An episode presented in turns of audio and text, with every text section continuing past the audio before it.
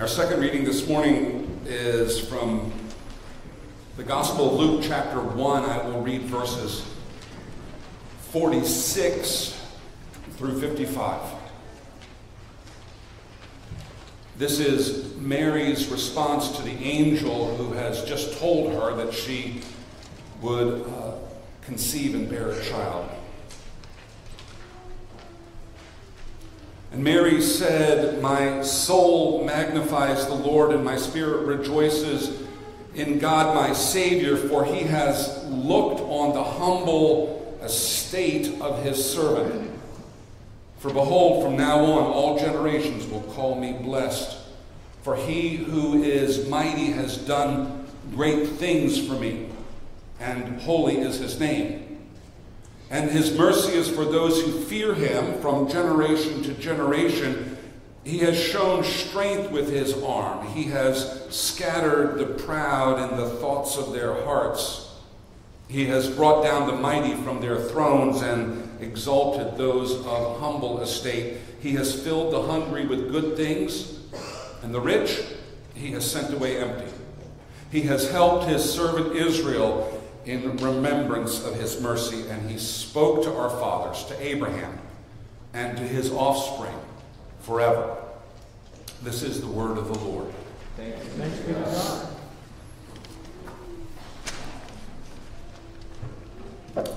Let us pray.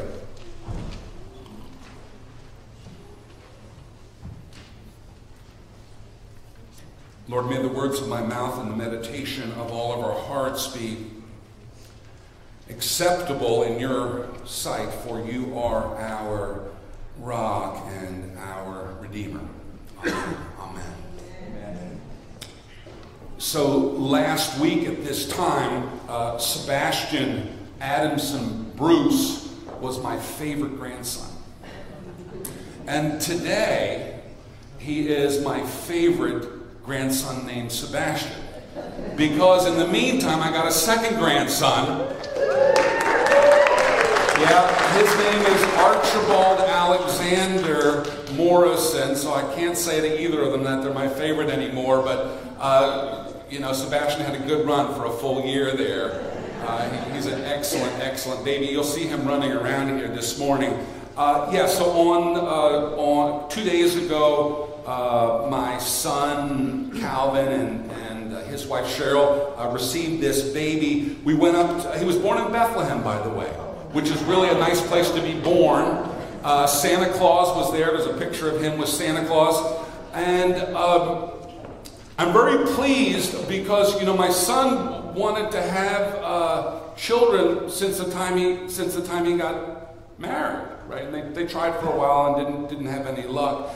And I was very impressed with my son in his fathering. So there we are in the room. He's a little grumpy because he hasn't had much sleep. And, and Calvin, Calvin was a little grumpy. I wasn't grumpy. Calvin was a little grumpy because he hadn't had any sleep. And, you know, we had come barging in, into his room and we're there, you know, fussing with the baby. And the baby's in, what do they call that thing? The bassinet, I guess they call it. And my wife's there with her cup of, of Dunkin' Donuts coffee. And Calvin says, You have to get that coffee out of there. You got to be careful with that baby. And Ava was like a little put out. You know, I, I, she says, you know, I've, I've raised plenty of kids. Don't tell me how to do this. And he says, this one's mine. And I thought, that's the right answer. That boy is your boy, and he's going to defend that boy and raise that boy to be a great man of God one day. We've, uh, he, his, his name is Archibald Alexander. Uh, for those of you who were not born and bred Presbyterians, Archibald Alexander was the first uh, professor at Princeton Theological Seminary. Uh, and so, you know, my grandson has taken on this great American Presbyterian name. They're calling him Archie. Uh, and so I look forward to you getting to meet him one of these, one of these days soon. So Handel's Messiah is one of the best known and most frequently performed choral pieces in all of Western music. It is what is known as an oratorio, which, as far as I understand it, is like an opera but without the acting and the sets and the costumes.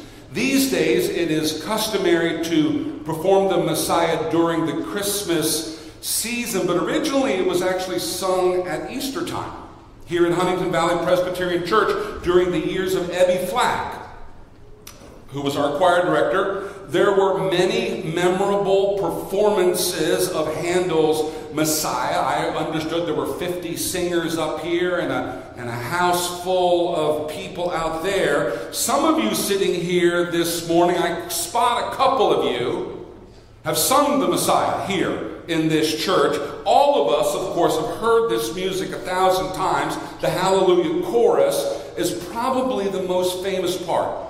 The words are drawn straight from Scripture. Hallelujah, hallelujah, hallelujah, hallelujah. For the Lord God omnipotent reigneth. Revelation 19:6 The kingdom of this world has become the kingdom of our Lord and of his Christ and he shall reign forever and ever Revelation 11:15 King of kings and Lord of lords King of kings and Lord of lords hallelujah hallelujah Revelation 19 16. The song is about a king and his kingdom. Well, actually, it's about kings and kingdoms. Notice that in that one compact verse, first, kingdom of this world and kingdom of our Lord, there are two kingdoms that are going to become one. And second, our Lord and his Christ that's the name of two kings who are both members of one Trinity. There's actually a lot of theology, uh, and we need to talk a little bit about that here this morning. Tomorrow, of course, is Christmas Day, the day that we celebrate the birth of King Jesus. We all remember that the wise men saw the star in the east portending the birth of a king. And so they came a great distance and they were searching and they were bearing gifts and they were wanting to pay homage to the newborn king. Maybe you remember also from the Gospel of Mark that after he met the wise men, King Herod ordered the execution of all the boys under the age of two in and around the city of Bethlehem because he feared the rise of a rival king.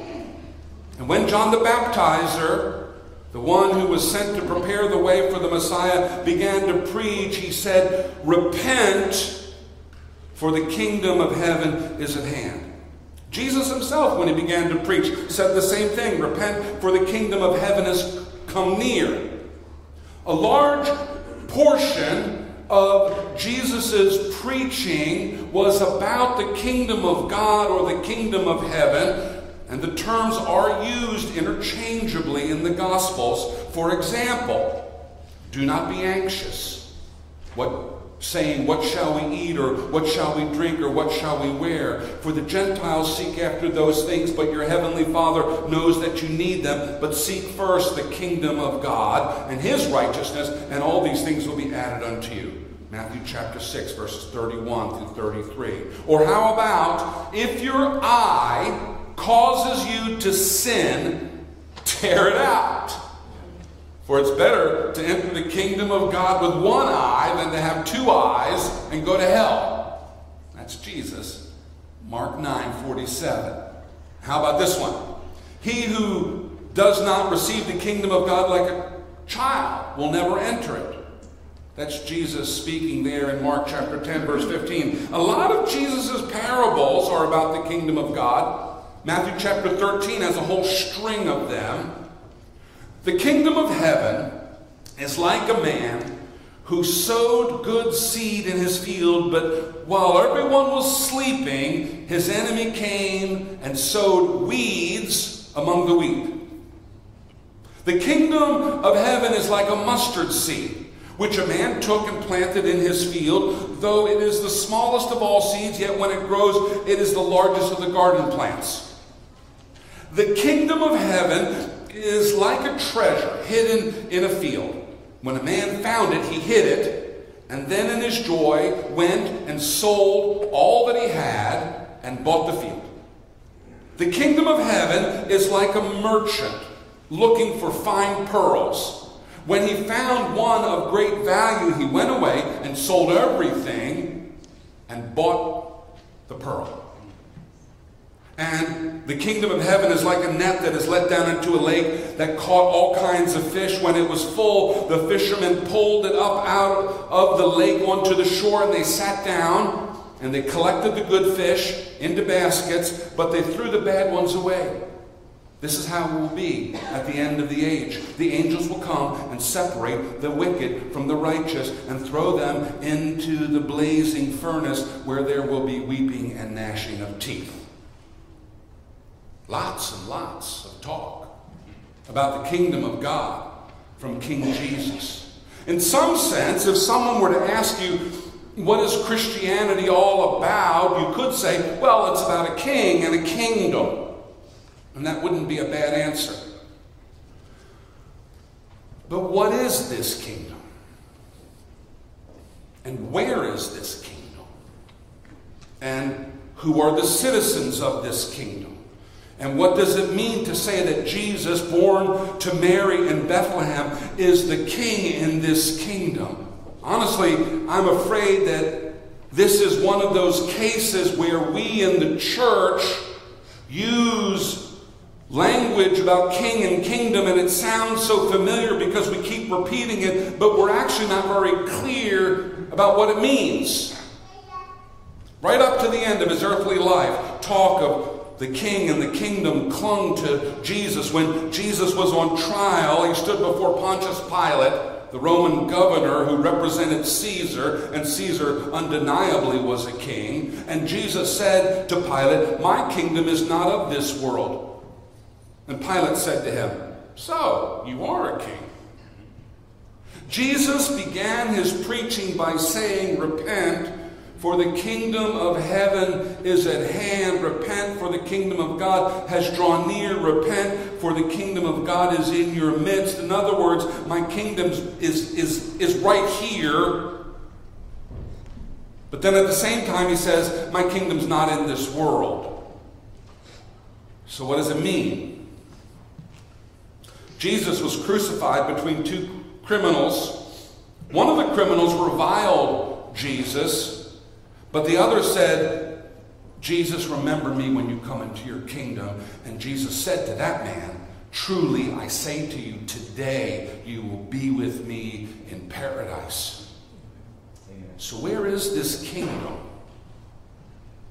On the eve of the birthday of King Jesus, I want us to spend some time thinking about clarifying what it means to call Jesus our King, what it means to be a citizen of the kingdom of God. But let's begin going forward by going backwards. Many Jewish prayers begin with this phrase Baruch atah Adonai Eloheinu melech ha'olam, which means blessed are you, Lord God, King of the universe. That phrase, Melech HaOlam, King of the universe, does not actually appear in the Bible, but the idea of God as the ruler of the universe, as the King of the universe, as the sovereign of the universe is throughout Scripture. For example, Exodus 15 18, we hear, The Lord will reign forever and ever. In Revelation 11 15, we hear, He shall reign forever and ever. This word reign is a royal word, it's not a democratic word. Presidents and prime ministers do not reign. To say that the Lord reigns is to say that the Lord is the unelected king, that he is the absolute monarch, that he is the sovereign, and the reign of the king of the universe, according to the Bible, is forever and ever. Since eternity past, the Lord has reigned. For all eternity future, the Lord will reign. Amen. Now, more than 2,000 years before Jesus was born, God called Abraham to be the father of a special nation a nation that would play a special role in the history of the world that God had created. God had a plan to bless all nations, and He would accomplish that plan through the descendants of Abraham.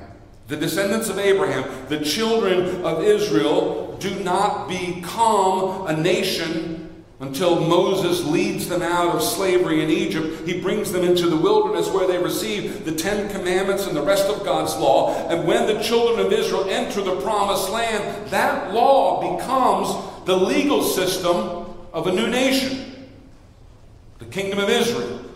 And for a long time, Israel did not have a human king. Yahweh was their king. God is the king of the universe. That's one kind of kingship. But he also became the king of the nation of Israel. And that's a different kind of kingship.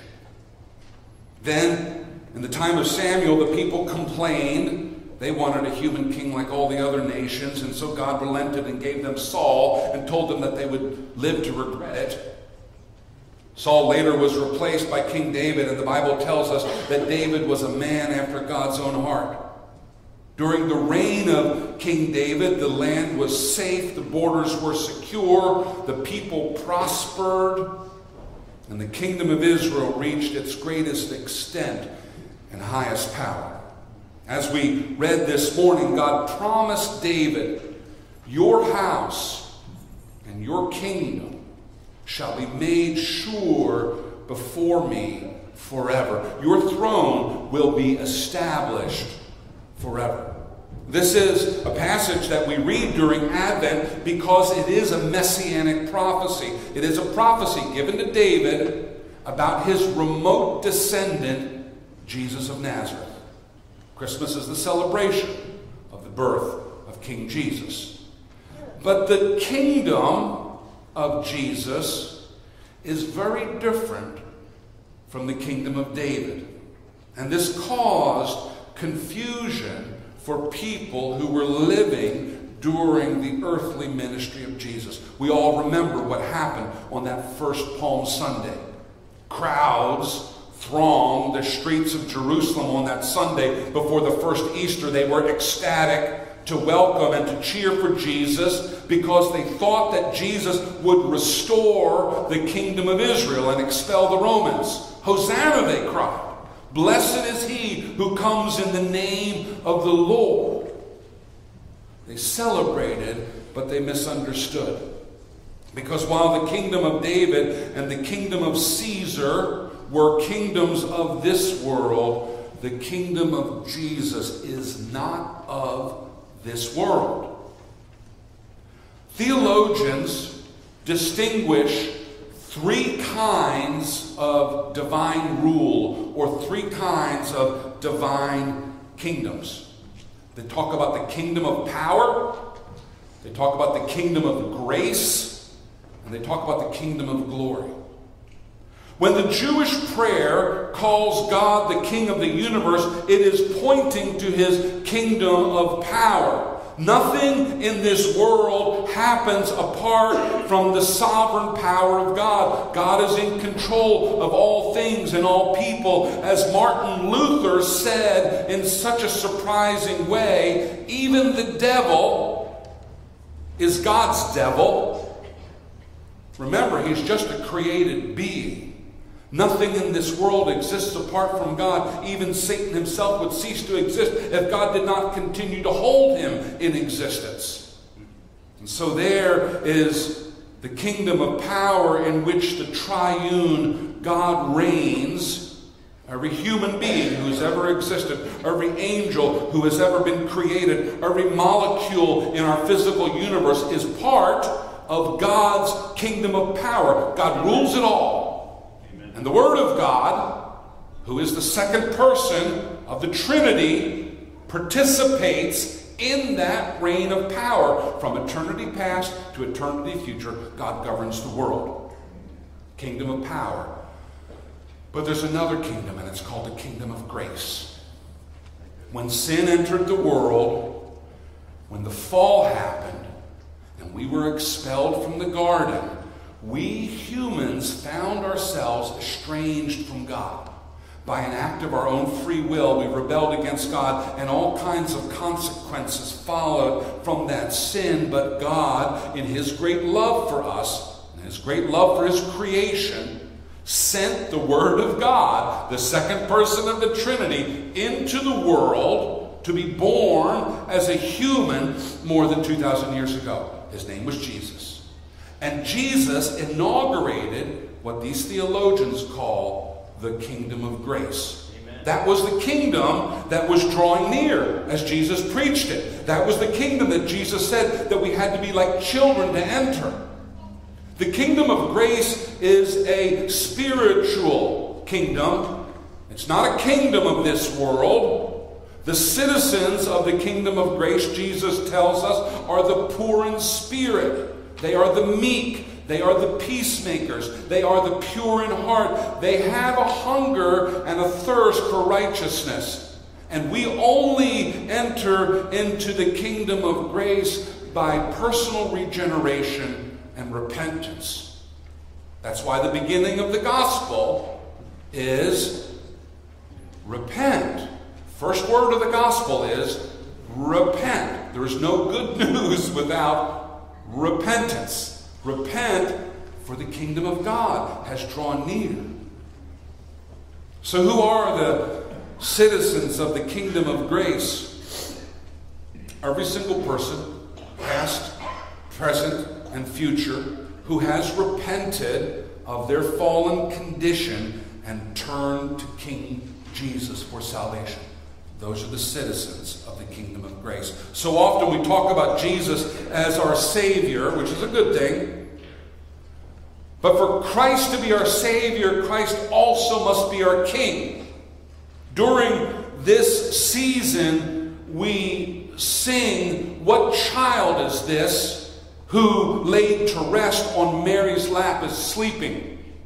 Whom angels greet with anthems sweet while angels watch our keeping. That verse is a question about the identity of Jesus of Nazareth, whose birth we celebrate tomorrow. Who is this guy?